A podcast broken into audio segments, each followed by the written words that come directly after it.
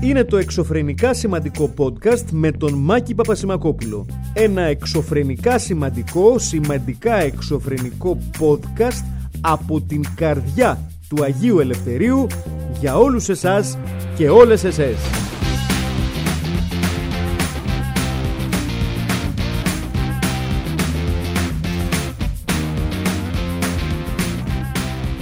Γεια σας. Ένα ακόμα εξωφρενικά σημαντικό podcast special από αυτά που φέρνω άτομα τα οποία είτε γουστάρω για τη δουλειά τους, είτε επειδή δεν σας, δεν σας ρώτησα ποιους θα φέρνω. Εντάξει. Άντε. Ε, είτε επειδή είναι φίλοι μου, φίλες μου, είτε επειδή τους χρωστάω κάποια χάρη, ή λεφτά, ε, κάποια άλλη ντύλα που έχουμε κάνει την οποία δεν έχω αποπληρώσει ακόμα. Ναι, αυτά, αυτά νομίζω. Ε, στη, στο σημερινό special λοιπόν, ο λόγος που έφερα το άτομο που έχω φέρει είναι διπλός. Πρώτον, διότι θέλαμε να κάνουμε ένα special δια την εορτή της μητέρας, άρα spoiler, ο καλεσμένος μου είναι η καλεσμένη μου και είναι μητέρα, οπότε πρώτη μαλακία που αποκαλύπτω. Δεύτερον, ε, είναι επειδή η συγκεκριμένη καλεσμένη ε, έχει, έχει αρχίσει να φτιάχνει δύο προσωπικές της σφαίρες κοινωνικής ορατότητας.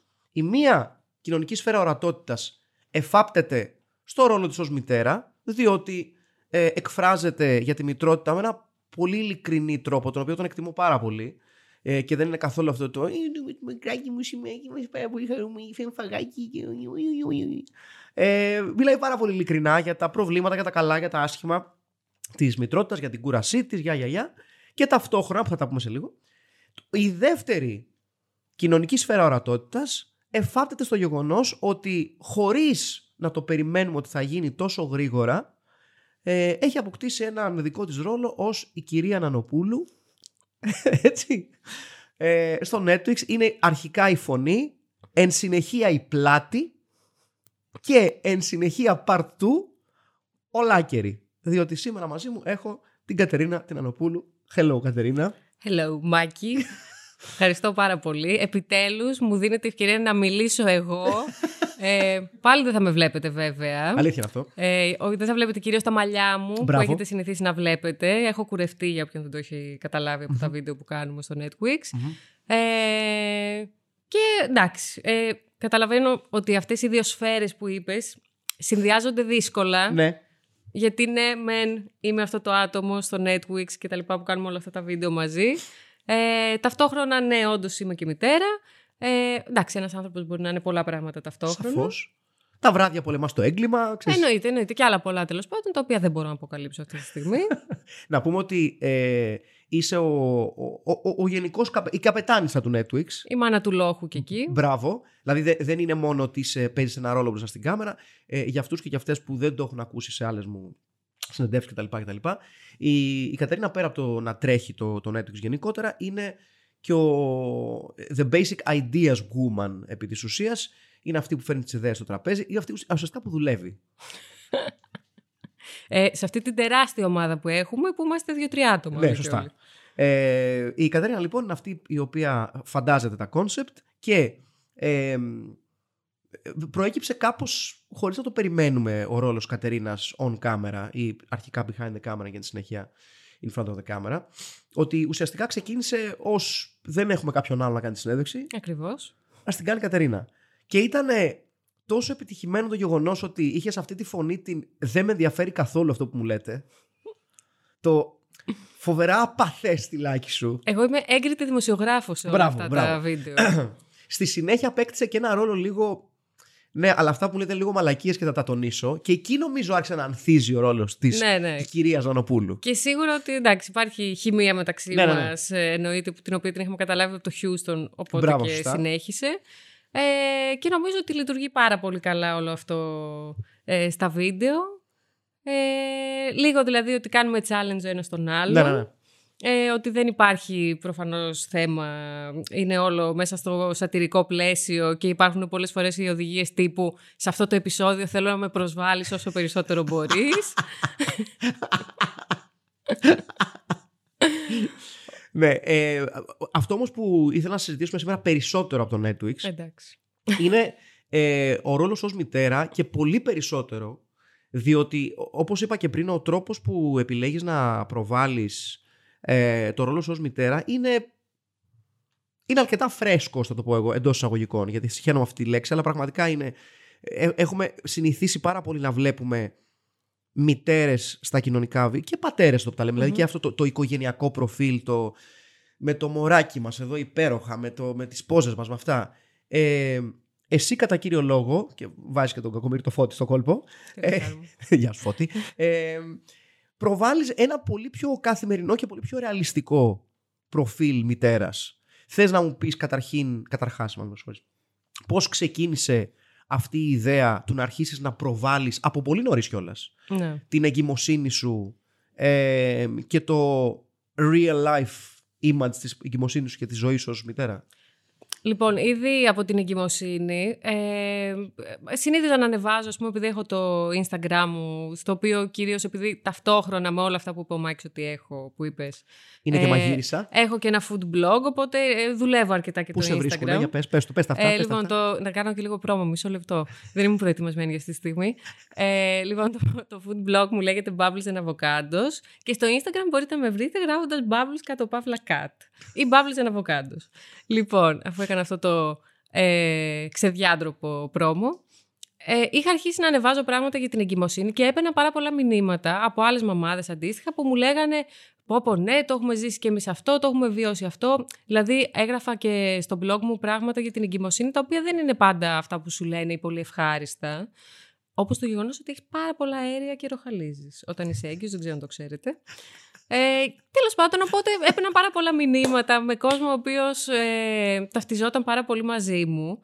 Και λέω, οκ, ε, καλό αυτό. Εγώ δεν το έχω δει κάπου να γίνεται. Σίγουρα υπάρχουν και άλλοι που το κάνουν. Δεν λέω ότι είμαι η πρώτη και η καλύτερη. Αλλά εμένα μου αρέσει να ακολουθώ αυτούς τους λογαριασμούς περισσότερο στα social. Οι οποίοι θα σου πούνε έτσι κάτι πραγματικό, να ξέρεις τι να περιμένεις. Ε, και δεν θα σου λένε Α, τι ωραία που είναι και αυτά. Εν τω μεταξύ, εγώ στην εγκυμοσύνη, ναι, ok, okay, χαιρόμουν όταν έκανα τους υπερήχους κτλ. Είχες διάφορες δυσκολίες όμως στην εγκυμοσύνη, έτσι. Ε, εντάξει, είχα, μου συνέβησαν διάφορα περίεργα, αλλά πολύ φυσιολογικά πράγματα. Ναι, ναι. Δηλαδή, δυσκολίες δεν θα έλεγα γιατί υπάρχουν και κόσμος που έχει περάσει ναι. πολύ χειρότερο. Οπότε, ναι, δεν θέλω να το πω. Ήμουνα και τυχερή γιατί μέχρι μια εβδομάδα πριν γεννήσω δούλευα. Σωστά. Οπότε μπορούσα να το κάνω. Τυχερή θα έλεγες εσύ, κάποιος θα έλεγε τρελή επίσης. Ναι, ναι, ναι, εντάξει, οκ. Okay. Ε, Ψυχοπαθής. η δουλειά μου είναι η ζωή μου. Έτσι ακριβώς. αλλά ε, άρχισα να, να έχω όλα αυτά τα πράγματα. Δούλευα μέχρι το τέλος ε, και μ' άρεσε να ακολουθώ αυτούς τους λογαριασμούς, οπότε λέω, παιδιά, γιατί να μην τα μοιραζόμαστε, δηλαδή γιατί ε, να είμαστε όλοι ότι ας, όλη μου την εγκυμοσύνη χαϊδεύω την κοιλιά μου και λέω τι ώρα που είναι, που και εγώ τη χάιδευα, δεν λέω ότι ε, δεν ήμουν καθόλου, δεν σκεφτόμουν καθόλου τι θα γίνει μετά και πήγαινα στους υπερήχους και χαιρόμουν όταν άκουγα την καρδιά του μωρού, αλλά υπήρχαν και άλλα πράγματα, δηλαδή ήμουν έγκυος και ταυτόχρονα η ζωή μου συνεχιζόταν. Ποιος πιστεύεις ότι είναι ο, ο μεγαλύτερος ε, μύθος που δεν ισχύει για την εγκυμοσύνη και το πρώτο καιρό μετά τη γέννηση του παιδιού, ενός παιδιού; Για την εγκυμοσύνη, εντάξει, υπάρχουν διάφοροι μύθοι, όπως, ε, δεν θα έλεγα τόσο μύθοι, όσο πράγματα που σου λένε, τα οποία είναι φούλ εκνευριστικά, όπως κοιμήσου τώρα που μπορείς, ε, το οποίο δεν έχει κανένα νόημα γιατί δεν είμαστε γκαμίλε να αποθηκεύουμε ύπνο. Κανονικά. Δηλαδή, ακόμα και αν κοιμάσαι 20 ώρες πριν γεννήσεις, το γεγονός ότι μετά θα κοιμάσαι 3. δεν καλύπτεται Δεν καλύπτεται. Δηλαδή, δεν λες, έχω κάβα, έχω κρατήσει ώρες ύπνου, θα τις εξαργυρώσω τώρα. Όχι. Έχω κουπόνι ύπνου. Ναι, ναι, έχω, έχω παιδιά, είμαι καλά, είμαι καλά. Κοιμήθηκα πριν. Κοιμήθηκα όσο ήμουν έγκυος. Οπότε τώρα, παιδιά, είμαι μια χαρά. Τώρα που βρικολακιάζω δεν έχω θέμα. Ναι. Λοιπόν, νομίζω ο μεγαλύτερος μύθος και έτσι το στερεότυπο που υπάρχει και βαραίνει πάρα πολύ και τις γυναίκες είναι για, την, για το πρώτο διάστημα, το οποίο ήταν και για μένα το πιο δύσκολο, που είναι ότι όλα είναι πάρα πολύ φυσικά, ότι πρέπει να νιώθεις αμέσως ένα instant connection με το μωρό και να το βλέπεις και να έχεις πεταλούδες και όλα να είναι ροζ σύννεφα και μονόκεροι να πετάνε κτλ. Μπούρδε. Μπορεί να συμβαίνει για κάποιες ναι, γυναίκε. Ναι, ναι. ε, δεν ήταν η δική μου περίπτωση αυτή. Εγώ ήμουν ένα ρετάλι, ε, στο οποίο μου δώσαν ένα μωρό στο οποίο έλεγα Α, πολύ γλυκούλικα, πατουσάκια, χεράκια, χιλάκια, γούτσου γούτσου και όλα αυτά. Αλλά δεν είμαστε φίλοι. Δηλαδή, σε ναι. ξέρω. Δεν έχουμε γνωριστεί ακόμα. Είναι, πιστεύεις αυτό ένα. Για, για, για, μένα είναι. Δηλαδή, από, από, την, ε, από αυτά που έχω διαβάσει και έχω δει ξεκάθαρα on the outside, έτσι. Ε, εγώ θεωρώ ότι είναι λίγο ένα ταμπού θέμα αυτό το, ε, το, να, το να μιλάει ανοιχτά μια νεαρή μητέρα για την προβληματική αρχική σύνδεση με το νεογέννητο. Σίγουρα, γιατί υπάρχει πάρα πολύ μεγάλο αυτό το, ε, το κοινωνικό στερεότυπο και η πίεση ότι άμα γίνεσαι μαμά έχεις αυτό που λέμε μητρικό ένστικτο, οπότε κατευθείαν ε, θα πρέπει και να είσαι από πάνω με το μωρό και να το υπεραγαπάς. Το αγαπάς, δεν λέω κάτι άλλο. Απλά είναι ένα... Εδώ σκυλί να πάρεις.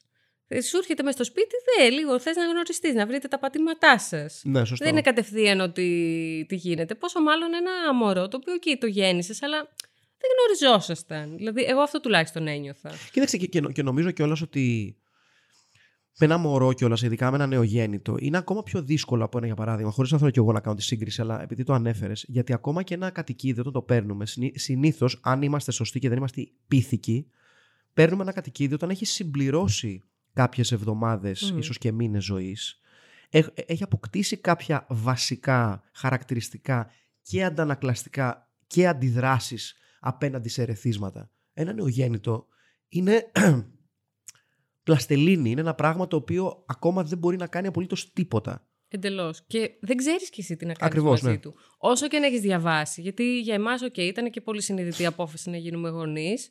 Ε, είχαμε διαβάσει πάρα πολλά πράγματα. Τίποτα θεωρώ δεν σε προετοιμάζει για αυτή την αρχή. Δηλαδή, κανείς δεν μπορεί να πει ήμουνα πάρα πολύ έτοιμος. Ε, ε, το θέλαμε κι εμείς πάρα πολύ. Όσο και να το θέλεις, η πραγματικότητα πραγματικά σε ξεπερνά. Ε, και η αλήθεια είναι ότι κράτησα και αυτή την ειλικρινή μου στάση, γιατί το πρώτο διάστημα που μοιράστηκα ότι περνάω δύσκολα, ε, ήταν άλλες μαμάδες που μου έστειλαν μηνύματα στο Instagram και μου έδωσαν πραγματικά θάρρος με αυτά που μου έλεγαν, γιατί και οι ίδιες μοιράζονταν δύσκολες ιστορίες μαζί μου. Οπότε δεν ένιωθα σαν εξωγήινος και ούφο που τα νιώθω όλα αυτά. Δεν ένιωθα ότι δεν είμαι καλή μαμά.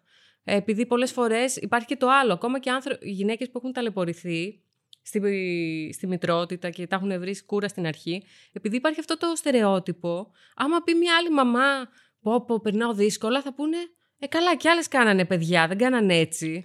ναι, δηλαδή είναι τόσο. Είναι, τα, είναι ταμπού. Ναι, και είναι τόσο, δεν ξέρω, σύνδρομο στο κόλμη, να το πω, που περνάς χάλια, αλλά νιώθεις ότι είναι φυσιολογικό και πρέπει όλοι να περνάνε χάλια. Ναι, και πρέπει να το τρως. Ναι. ναι. Οπότε, άμα κάποιος σου πει ε, περνάω χάλια ή περνάω πολύ δύσκολα, θα πεις Α, εσύ δεν ήθελες να γίνεις γονιός. Δηλαδή είναι πάρα πολύ συνηθισμένο αυτό. Ναι, ναι, ναι, ισχύει. ισχύει. Ε, και επίσης υπάρχουν πάρα πολλές ε, γυναίκες και άντρες. Γενικά ο καθένας θα σου πει τη γνώμη του. Αυτό δεν μπορείς να το αποφύγεις. Από τον περαστικό στο δρόμο, ε, που θα σου πει ότι δεν έχεις βάλει κάλτσε στο μωρό. Και ξέρει αυτό. Το έχω πει αυτό. Πάρα πολλές φορές. Κυρίως στο φώτι το λένε.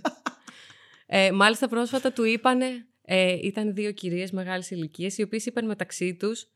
Πω, το καημένο ξεκάλτσο το το έχουν. το καημένο κιόλας.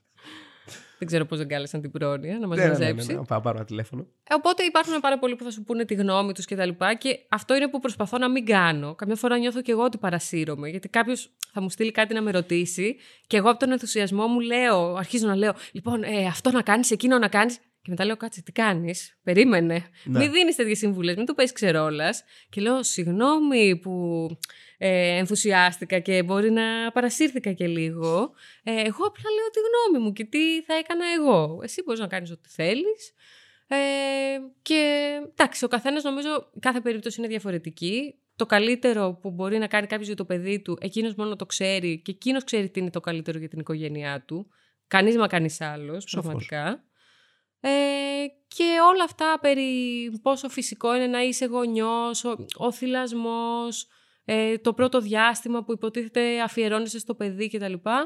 Ε, ναι, μεν, ok, okay, φυσικό είναι οι άνθρωποι που το κάνουν πάρα πολλά χρόνια, αλλά μην ξεχνάμε ότι όλο αυτό παλιότερα ήταν ομαδικό άθλημα. Σωστό. It takes a village, δηλαδή παλιά στα χωριά, ε, μαζεύονταν όλοι πάνω και γύρω από τη λεχώνα, την οποία την είχαν σαν μία μικρή θεά για τις πρώτες 40 μέρες. Ναι. Η λεχώνα δεν σηκωνόταν, δεν έκανε δουλειές, ε, μαζεύονταν οι οικογένειες, οι θείες, οι γειτόνισσες, όλες και τις κάνανε super pampering και, ε, για να είναι καλά και να μπορεί να φροντίσει μόνο το παιδί της. αν δεν μπορούσε να θυλάσει για κάποιο λόγο, το έπαιρνε και μια ξαδέρφη το μωρό και το θύλαζε.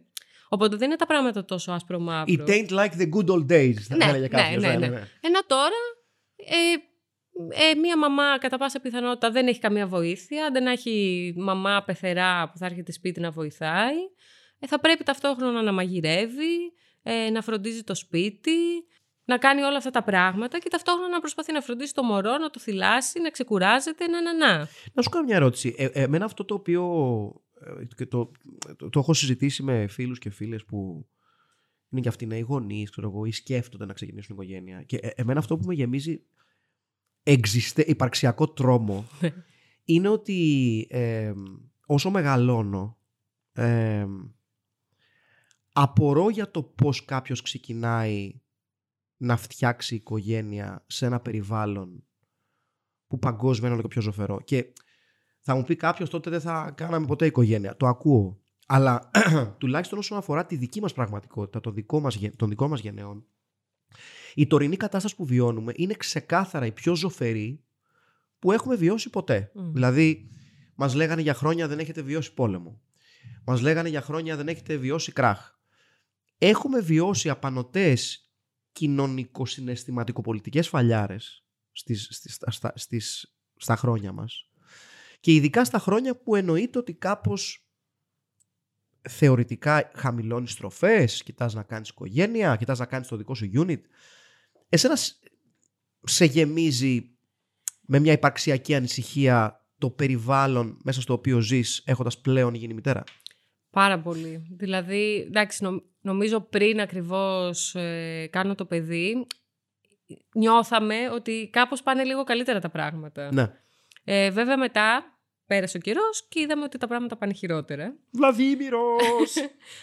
Αλλά πάντα πίστευα ότι εντάξει, το να κάνεις ένα παιδί είναι και μια λίγο εγωιστική πράξη, δηλαδή το κάνεις και για σένα. Mm-hmm. Πολλές φορές λέμε, ακόμα και τώρα με το φώτι, ότι εντάξει, αν δεν είχαμε και το παιδί, τι θα κάναμε όλη μέρα; Θα βγαίναμε πάλι; Ε, τα έχουμε κάνει αυτά. Οπότε είναι και λίγο ότι θα νιώθαμε και κάπως μαγκούφιδες άμα δεν το κάναμε. ε, αλλά πέρα από αυτό, νομίζω ότι σε κάνει να γίνεσαι και λίγο καλύτερος. Και τι εννοώ καλύτερος, δεν εννοώ μόνο προσωπικά. Δηλαδή, εμείς τώρα έχουμε πάθει και ένα πανικό και με το περιβάλλον πάρα Οπότε λέμε, εντάξει, ok, okay, δηλαδή το παιδί σε τι κόσμο θα μεγαλώσει, τι, τι θα είναι το περιβάλλον. Έχουμε αρχίσει και προσέχουμε πάρα πολύ ε, την κατανάλωσή μας, να μην ε, κάνουμε πάρα πολλά σκουπίδια, να προσέχουμε λίγο παραπάνω.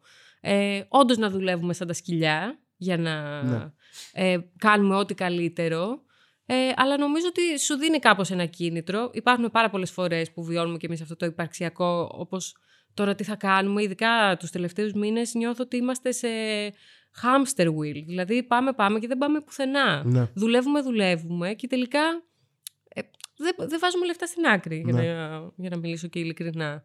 Ε, δηλαδή, έτσι όπως πάνε τα πράγματα, αυτό σκεφτόμασταν. Το ότι... κόστος ζωής μα ναι. πρόχνει όλο ένα και σε μια. Όλο ένα και πιο έντονη υλοποίηση αυτού του hand to mouth, ρε παιδί μου. Ναι. Ότι ό,τι βγάζω το τρώω, φεύγει. Ναι, ναι, ναι. Ε, αλλά είναι και εξελικτικό το θέμα. Δηλαδή, νομίζω ότι για κάποιους λειτουργεί ότι πάντα, τα παιδιά, ε, πάντα ο κόσμος θα κάνει παιδιά.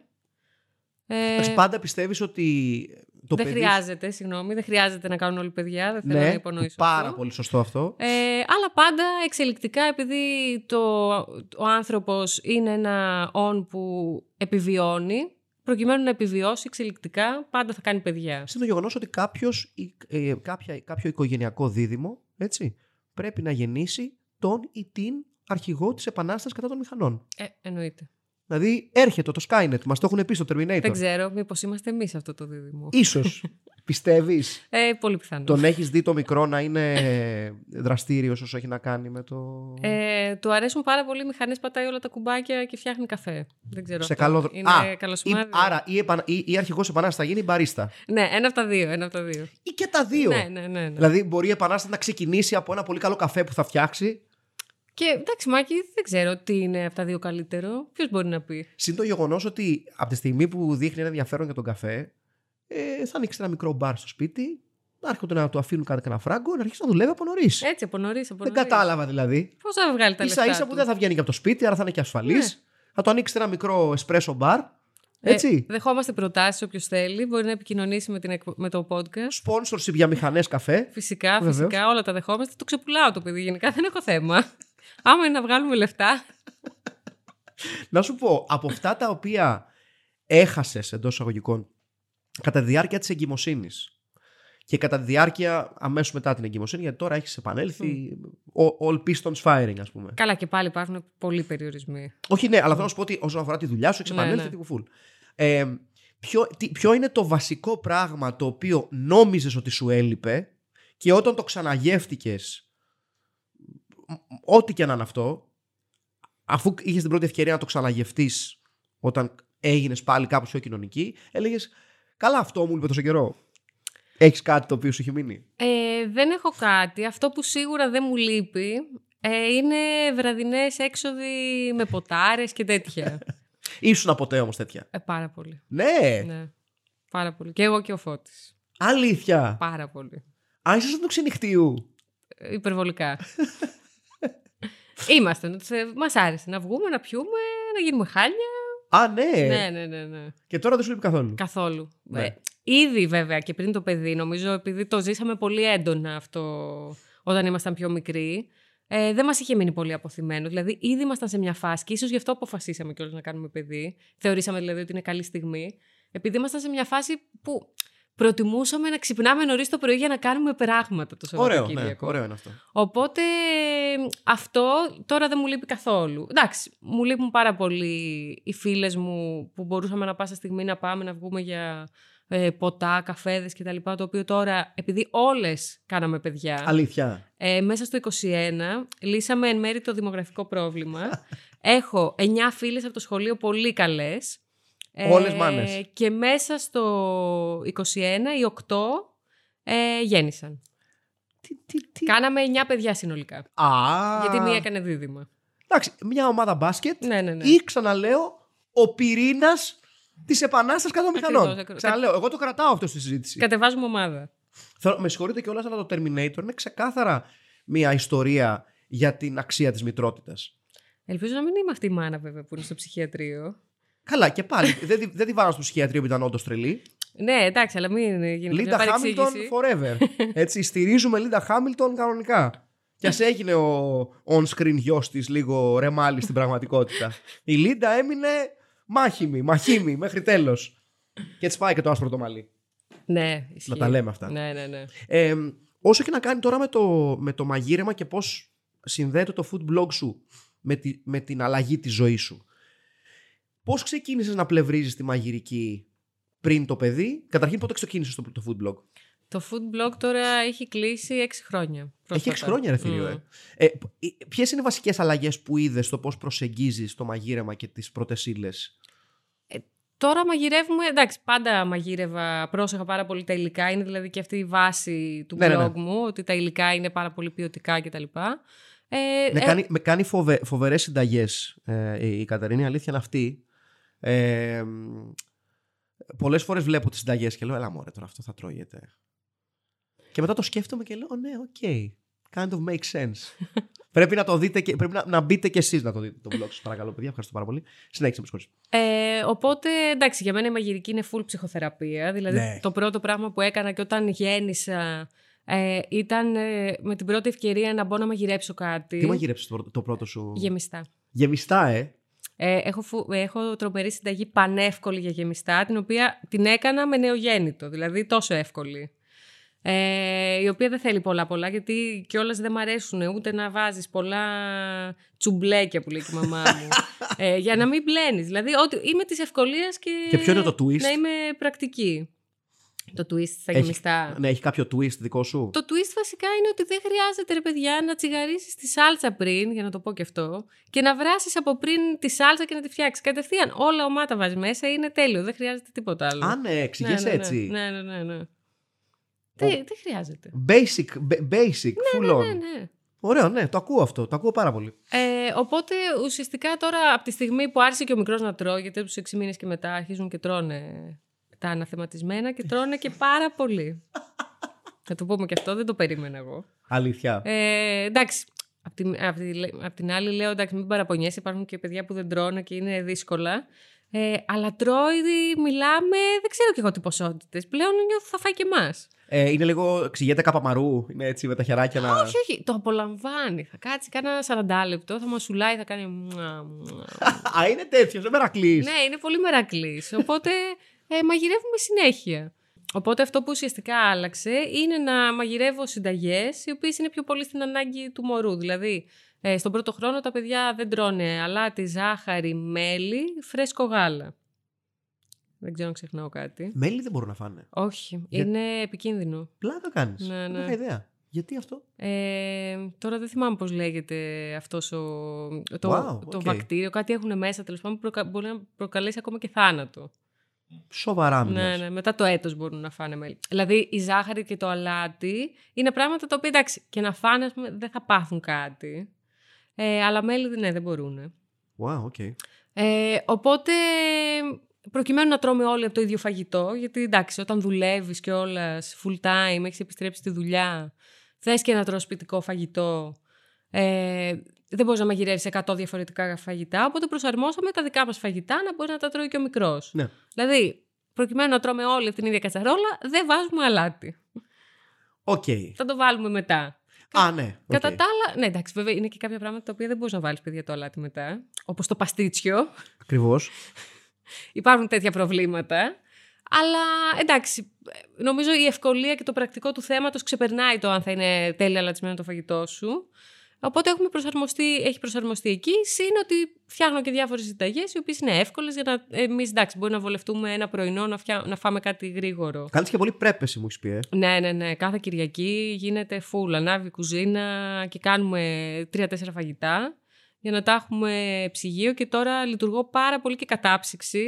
Είσαι αυταρχική ε, στον βοηθό σου; Ε, όχι βοηθάει εξίσου ή τον έχεις το παιδί για τα προστάγματα; Ε, του αρέσει πάρα πολύ γενικά να βοηθάει. Άρα είναι τον έχεις το παιδί για τα προστάγματα. Ναι, αλλά του αρέσει αυτό. Δεν τον έχω εγώ. Μόνος του έχει μπει σε αυτή τη θέση. Αυτό δεν σημαίνει ότι ε. δεν το δίνουμε σε έντονες. Του αρέσει. Θέλει να κάνει τα τριγύρω, δηλαδή να καθαρίζει τους πάγκους. Να... Δεν, δεν είσαι ρε παιδί μου ήλσα ηλί και να τον εσέστρε, παιδί μου, ξέρεις του στυλ. Όχι, όχι, όχι. όχι. Άμα μαγειρεύει ο ίδιος ε, είμαι λίγο. Ε, τι έχεις κάνει εκεί, το μάτι, βάλει το εκεί, αυτό. Βάλει το καπάκι, θέλει νερό. Εκεί σου βγαίνει επειδή δεν το ελέγχεις εσύ. Ναι, ναι, ναι, ναι, επειδή ναι. θέλω να έχω τον έλεγχο. Ε, αλλά βοηθάει πάρα πολύ και ο Φώτης. Ε, δηλαδή την Κυριακή αφιερώνουμε κάνα δύο ώρο, τρίωρο να μαγειρεύουμε. Κάνουμε πάρα πολύ για το παιδί, δηλαδή επειδή δεν μπορεί π.χ. να φάει 100 αυγά την εβδομάδα το παιδί, πρέπει λίγο να προγραμματίσουμε. Όπως και κανένας, να τα λέμε αυτά. Ναι, εντάξει, αλλά εμείς, οκ, και να φάμε δεν έγινε κάτι. Ε, οπότε ε, είμαι και πάρα πολύ οργανωτική. Ναι. Έχω και αυτά τα κουσούρια. Είσαι του κουτακίου. Ναι, είμαι. Όχι του κουτακίου ακριβώς. Δεν με πειράζει να παρεκκλίνω. Mm-hmm. Απλά θέλω να έχω ένα πρόγραμμα. Οπότε τι κάνω κάθε Κυριακή, βγάζω το πρόγραμμα της εβδομάδας. Σοβαρά μιλάς. Κυρίως για το παιδί. Οπότε η Κυριακή είναι μία μέρα full οργανωτική. Ναι, έτσι. Ναι, ναι, ναι, ναι. Δηλαδή η, η, η, η Κυριακή είναι μέρα που χαρτογραφούμε την πορεία της εβδομάδας. Ναι, κοίτα, όταν γίνει γονιός, όλες οι μέρες είναι εργάσιμες. Ναι. Δεν υπάρχουν Σαββατοκύριακα. Σωστό. Οπότε η Κυριακή είναι άλλη μία μέρα στην ναι. εβδομάδα. Δεν είναι κάτι διαφορετικό. Αφού καμιά φορά, για να πούμε και το ειλικρινές του πράγματος, φτάνει Δευτέρα και λέμε με το φώτι, Αχ, Παναγία μου, να πάμε δουλειά να ηρεμήσουμε λίγο. Μετά από κάτι δύσκολα Σαββατοκύριακα, γιατί κάποιες φορές είναι δύσκολες, ε, λέμε πω, πω, λίγο να πάω δουλειά. Δεν με πειράζει. Η Δευτέρα είναι καλύτερη τώρα. Ποια, ποια είναι η μεγαλύτερη δυσκολία ε, του να είσαι γονέας, του να είσαι μάνα πιο σωστά, την οποία δεν την είδες να έρχεται; Ε, δεν περίμενα με τίποτα ότι θα είναι τόσο δύσκολο το πρώτο διάστημα. Επειδή πάντα φανταζόμουν ότι έχεις ένα παιδί και το φαντάζεσαι λίγο πιο μεγάλο. Δεν το φαντάζεσαι νεογέννητο. Σωστό, σωστό. Γιατί νεογέννητο λες τι θα κάνει, θα κοιμάται. Είναι και αυτό, και αυτό που έχουν πει πάρα, πο, πάρα πολλές γυναίκες για το πώς απεικονίζονται τα νεογέννητα στον κινηματογράφο. Ναι. Που σπανίως σε ταινίες απεικονίζονται νεογέννητα και πάντα ε, απεικονίζονται παιδάκια τα οποία είναι μερικών μηνών. Πιο μεγάλα. Ναι. Και ε, σπανίως απεικονίζεται ένα μωρό πραγματικά νεογέννητο το οποίο είναι ακόμα πιο μαζεμένο, ε, δεν έχει... Ξέρεις, είναι, είναι στα όρια του άμορφου, ναι. όσο άμορφος μπορεί να είναι. Ναι, ένας, ναι, ναι. Ε, στραπατσαρισμένα Αυτό είναι. ακριβώς, ναι, ναι, ναι. Ε, οπότε για μένα το πιο δύσκολο ήταν να καταλα... στην αρχή που δεν καταλάβαινα τι θέλει. Ναι. Αυτό δηλαδή να, ότι δεν υπήρχε επικοινωνία μεταξύ μας. Ναι. Αυτό πραγματικά δεν το περίμενα ότι θα με δυσκολέψει τόσο πολύ. Και πολλές φορές μάλιστα με έβγαζε και εκτός αυτού με την έννοια ότι ε, θύμωνα, με πιάνε θυμός. Μετά νιώθεις full τύψει που έχεις θυμό. Λες, θα ηρεμήσω λίγο. Δεν ξέρεις αν είναι φυσιολογικό. Ε, αν όλοι νιώθουν έτσι. Τελικά όλοι νιώθουν. Ε, οπότε για μένα αυτή ήταν η μεγαλύτερη δυσκολία. Δηλαδή, όντως στην αρχή είχα πάρα πολλές τύψεις και ενοχές για το πώς διαχειριζόμουν την κατάσταση. Ε, πίστευα ότι θα είμαι πάρα πολύ ψύχρεμη, ενώ δεν είμαι. Εσύ ξέρεις ότι είμαι πολύ ψύχρεμη ναι, ναι, γενικά. Ε, ένιωθα ότι δεν είμαι ο εαυτός μου. Δηλαδή, δεν ένιωθε ο εαυτός μου. Ένιωθα ότι δεν επικοινωνώ, ότι δεν ξέρω τι θέλει. Τώρα δηλαδή που είναι ενός έτους, παρότι. Ομολογώ την Κατερίνα, όσο καιρό την ξέρω, την έχω δει ελαφρώς εκνευρισμένη μία φορά. Ναι, ναι. Δεν, γενικά είμαι πάρα πολύ ψύχρεμη και πάρα πολύ υπομονετική. Οπότε αυτό λίγο με, με ταρακούνησε και έλεγα τι γίνεται εδώ; Μήπως, Κάτι συμβαίνει εδώ. Μήπως ναι. δεν είμαι καλή μαμά, δεν είμαι φτιαγμένη για να γίνω μάνα. Έλεγα δηλαδή τέτοια πράγματα στο μυαλό μου. Ναι. Επίσης υπάρχει και το άλλο που λέμε για τα στερεότυπα που έλεγες πριν για τα νεογέννητα και για τις ταινίες και αυτά. Ε, έχω αυτή τη θεωρία ότι σε κρατάνε στο μευτήριο τόσες μέρες ε, όσες το παιδί είναι ακόμα ήσυχο και δεν έχει καταλάβει τι γίνεται. Λοιπόν, γεννά, κάθεσαι στο μευτήριο και βλέπεις ένα αγγελούδι. το οποίο δεν ε, κλαίει. Ε, μόλις κλαίει του δίνεις φαγάκι, κοιμάται. Κοιμάται πάρα πολύ εύκολα. Και εκεί πάνω την τρίτη μέρα που το παιδί έχει αρχίσει να καταλαβαίνει τι γίνεται, το ξέρουν στο μευτήριο και τι κάνουν, σου λένε ήρθε η ώρα να πάτε σπίτι σας. Γεια σας. Αχού. Και πας στο σπίτι και λες Εύκολο θα είναι. Τι λέγανε μωρέ όλοι ότι είναι δύσκολα. Και έρχεται το πρώτο βράδυ που αρχίζει να κλαίει το μωρό και δεν ξέρει τι γίνεται. και λες, what the fuck, τι έχει συμβεί εδώ πέρα; Εγώ μωρό ήξερα δύο-τρεις μέρες πριν. Τώρα τι είναι αυτό, τι έγινε; Το ήταν ένα αγγελούδι. Ναι, ναι, κάτι κάνω λάθος, δεν υπάρχει Οπότε μετά ξεκινάει αυτό. Οπότε έχω αναπτύξει αυτή τη θεωρία. Γιατί άμα γεννήσεις και σε ιδιωτικό, λέ, πονηρεύεσαι και λες, γιατί δεν με κρατήσανε παραπάνω, αφού θα πλήρωνα; Σωστό. Υπάρχει λόγος. Υπάρχει λόγος που μας λένε να φύγουμε. δεν είναι τυχαίο. Για να μην αρχίσει τον καγκάν. Ναι, ναι, ναι, δεν αντέχουν κι αυτοί. Πώς σωστό, εντάξει, σωστό είναι. σου λέει, ε, τώρα ήρθε η ώρα να πάτε σπίτι σας, να απολαύσετε το ταξίδι της γονεϊκότητας και μόλις φύγετε, είμαι σίγουρη ότι γελάνε. Και λένε, Έχουμε high five και τέτοια. Και λένε, δεν ξέρουν τι τους περιμένει. Another one bites the dust. ναι, ναι, ναι, ναι. Φυλάκια. ε, είσαι ακόμα το ίδιο δραστήρια με το food blog από ζωή, προλαβαίνεις; Δεν προλαβαίνω το ίδιο, αλλά προσπαθώ πάρα πολύ. Και εντάξει, με βοηθάει και ο Φώτης πάρα πολύ σε αυτό, ώστε να κρατήσει το μικρό για να κάνω όλα τα πράγματα. Ε, σίγουρα έχουν πέσει οι ρυθμοί, αλλά προσπαθώ, δηλαδή το διατηρώ, μου αρέσει πάρα Και αυτό είναι και ένα άλλο κομμάτι, ότι κάπως, ε, ενώ στην αρχή πιεζόμουν πολύ, έλεγα, εντάξει, εν τέλει συνειδητοποίησα ότι μην βάζω και αυτή την πίεση στον εαυτό μου. Ναι. Ε, είναι κάτι δηλαδή που το κάνω κυρίως επειδή με ευχαριστεί. Ε, και να, να, το, να το κρατήσω έτσι και να μην πιέζομαι παραπάνω από όσο θέλω. Δηλαδή είναι και αυτό ένα, ένα πράγμα που έχουν πάρα πολλοί και οι μαμάδες, γενικά οι γονείς, κυρίως οι μαμάδες, ότι βάζουμε από μόνες μας πίεση στον εαυτό μας. Ναι. Ότι είμαστε υπερά, υπερήρωες, υπεράνθρωποι, ότι μπορούμε να τα κάνουμε όλα, δεν ζητάμε ποτέ βοήθεια. Σωστό. Επίσης και αυτό μεγάλο λάθος. Ε, για μένα δηλαδή, αν έπρεπε να πω κάτι, είναι ε, μη φοβάστε να είστε ειλικρινείς με τα συναισθήματά σας. Αφού το νιώθετε εσείς, σίγουρα το νιώθει και κάποιος άλλος. Δεν είστε μόνοι. Ε, και μην ντρέπεστε σε καμία περίπτωση να ζητάτε βοήθεια. Πάρα πολύ βασικό. Νομίζω ότι αυτός είναι και ο καλύτερος επίλογος ε, για το σημερινό podcast, ε, το οποίο ασφαλώς γίνεται με αφορμή την γιορτή της μητέρας, μια γιορτή που ενίοτε λίγο την ξεπετάμε με καμιά ανθοδέσμη ε, και με κανένα φιλί και καμιά αγκαλιά που δεν είναι λίγο πράγμα, δεν λέω.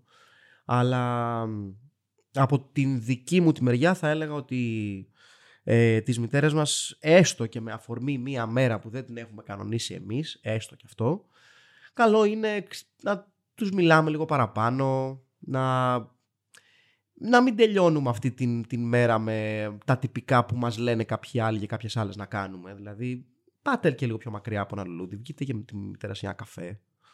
Ε, μιλήστε της λίγο παραπάνω για το τι σημαίνει να είναι η μητέρα, ειδικά καθώς μεγαλώνουν.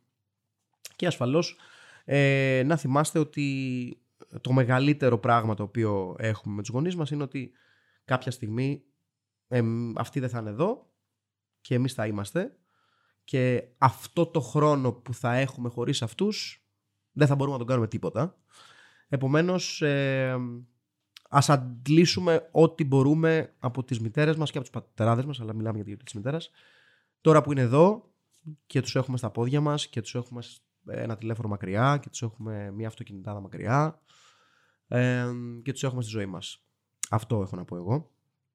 Κατερίνα, ευχαριστώ πάρα πολύ. Εγώ ευχαριστώ. Thank you very much. Και θα σε δώσω το επόμενο γύρισμα. Ναι, ναι, τα λέμε σύντομα.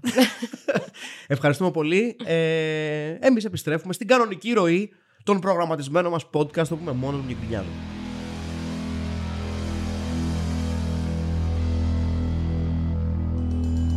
Ήταν το εξωφρενικά σημαντικό podcast με τον Μάκη Πασμακόπουλο και που το ακούσατε δεν καταλάβατε. Άντε,